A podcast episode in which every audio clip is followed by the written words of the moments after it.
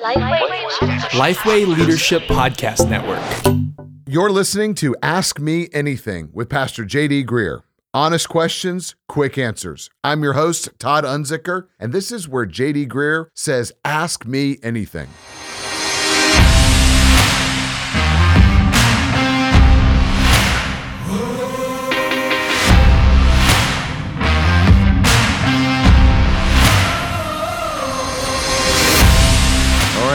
JD, you said, Ask Me Anything. So this week, this week on the podcast, this might be a question that your um, your teenage daughters have asked. Uh, I know it's something that students in our student ministry have asked, but our listeners want to know. Here's the question: Should I kiss before marriage? Well, first of all, my teenage daughters have never asked that question because they're not allowed to date until they're 35. And so when I told them they can run for president, they can also date. Um, no, okay, so it, that is it's a that's, that is a difficult question, and I realize that what I'm about to say may not be. Uh, there are Christians who I think could very reasonably disagree with this and come up with different answers.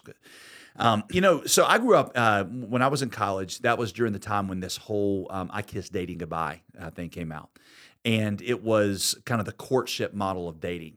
And I have a lot of sympathy for it. Um, Josh Harris, who wrote the stuff, is, is actually a good friend of mine. And it was kind of a reaction, I think, to basically this kind of culture we grew up in that was basically, you know, just kind of a whatever goes. And, and the Christian version of that was you shouldn't have sex before marriage, but you should just, you know, date as many people as possible. And as long as you didn't have sex, then you, you weren't sinning. And what courtship, that whole idea was that no, you know, dating is a road that leads to marriage, and you shouldn't get on the road with somebody that you're not reasonably sure that you are going to marry. And so just don't date, don't be romantically involved until the time is right and then you should do it you know at a distance and it should be more about character and you ought to you ought to be kind of almost I don't want to say positive, but you should be pretty pretty sure that this is the kind of person you want to marry before you even start dating. Yeah, that's courting, made famous by the book by Josh Harris, "I Kiss Dating Goodbye." Uh, Josh, I know is a is a friend of yours, Pastor JD, but uh, even he has said that he is discontinuing that book and he uh, is not really even holding to that method. So, Pastor JD, what do you actually think about this? Um, actually, um, I, I don't agree with the courting model. Let me just say that because I understand where it came from. Like I said, I have a lot of sympathy with it. But I think, you know, for a number of reasons. One, it just goes farther than the Bible teaches. Um, it, it, the Bible never really prescribes it and says that's the way that it has to go. Um, I also think it, it ends up being a little inconsistent because, yeah, it's true that, um, you know, we are to reserve sex and sexuality before marriage. But I mean, you know, a guy that gives a girl flowers, that, that there's something romantic slash sexual in that. It's not like you are, it's, it's inherently, you know, um, platonic when you're doing that. You just don't go. You've from, never given me flowers. I've never given you flowers, and if so, you have a right to be uncomfortable. But yeah, you know, so I, I don't think it's as neat and tidy as some of them make it make it sound. Um, the main thing is it puts a, a lot of pressure I, I've seen on high school and college students to when they actually. I mean, I've watched some of our college students in that model just. I mean, they, they just won't do anything because they're like, you know, for us even to get to know each other, I'm trying to say that you're the person that I think I should marry, and that's a lot of that's a lot of pressure on a 1st mm-hmm. date.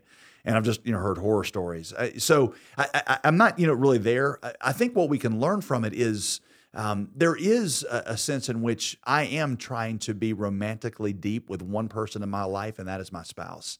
And I'm not trying to only reserve you know the actual act of sex before marriage. So um, you know, one of the things that that I encourage people to do is is yes, I think it's okay to date. It's okay to be romantically interested, um, but you know, on, on, the road to marriage. But you should realize that the that that where all dating is is leading is it's leading to marriage, and it's true. If if you don't see this as the kind of person you at least potentially could marry, then don't get on the road with them. Hmm. And if it's not the time of your life, then don't just casually date. Dating is a road that leads to marriage, and if you don't want to go to the destination, then there's no reason to to get on the road. I think, especially in your younger years, in your teenage years, it's best when dating is non-exclusive, when it's non-physical and non-escalating. Non-exclusive means, hey, you and I are interested in each other, but we're not trying to come to some, you know, real, uh, you know, commitment. That's um, just not appropriate at our, our time of life. It's not physical, where we're, you know, really. Uh, you know, passionately engaged with each other in things, and then non-escalating. You know, I'm not trying to build it somewhere that that we have no intention of, going. Um, you know, my personal opinion is that in the dating stage, there can be a show of affection that is that it is appropriate. Um, I don't know how to say this delicately, but you know there is you know whether it's holding hands or a, a brief kiss can be a show of affection and not foreplay.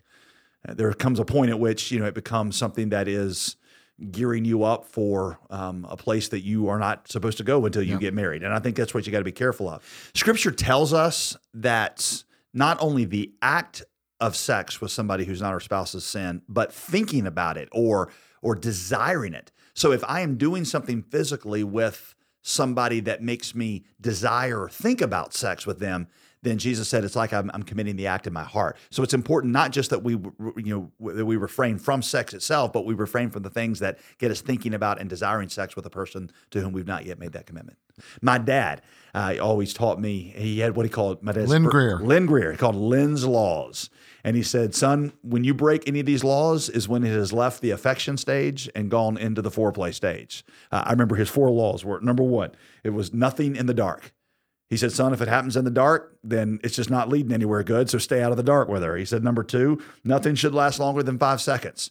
It might not have been sin, you know, when you started it, but if it lasts longer than five seconds, it's going to turn into sin. He said number three is nothing below the neck. And I'll just let that one be self explanatory. He said number four, this is his most important one never, ever, ever, ever, ever lie down because he says there's no way you can be honest and tell me that you're not lying down with her and it's not um, not arousing you sexually. Um, I so in, in, short, I would say, are there times in the dating stage that holding hands, a kiss that could be appropriate if it is a show of affection and it is appropriate to the stage you're in?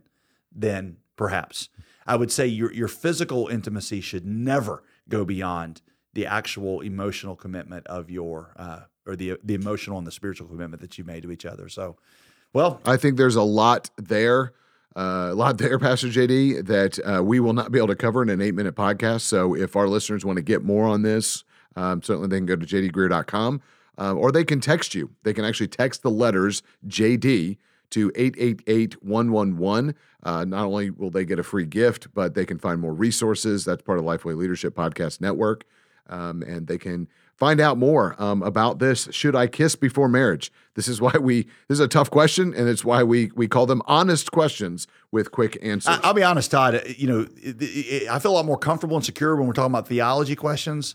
But you know, these are the kind of questions that our teenagers ask us, and yeah. the kind of things that yeah, fifty some percent of our church is single, and they want to know the answer to this question. So hopefully it at least gives you categories to begin to think about. It. Yeah. So if your if your teenager is pressing you again, how would you sum this up you know, for them? Like in a quick answer, you've told them once before, but how would you sum that up again? I would say go slow in the dating stage. Dating is a road that leads to marriage.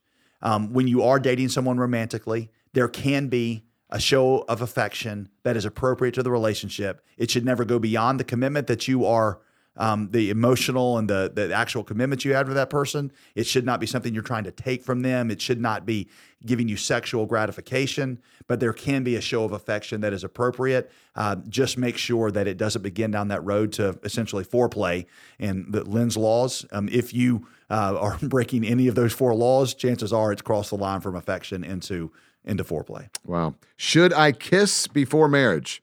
There's an honest question. There was a quick answer with Pastor JD. You can find out more information by going to jdgreear.com for for expansion of this topic and find out more of what Pastor JD has written about and talked about with this issue. Um, or you can text the letters JD to 888-111, part of the Lifeway Leadership Podcast Network. Um, I not only do I find that helpful, I also find um, questions um, that my friends like Micah Fries and Sam Rainer and Josh King, they're answering over at the EST podcast, which is part of the Lifeway Leadership Podcast Network as well.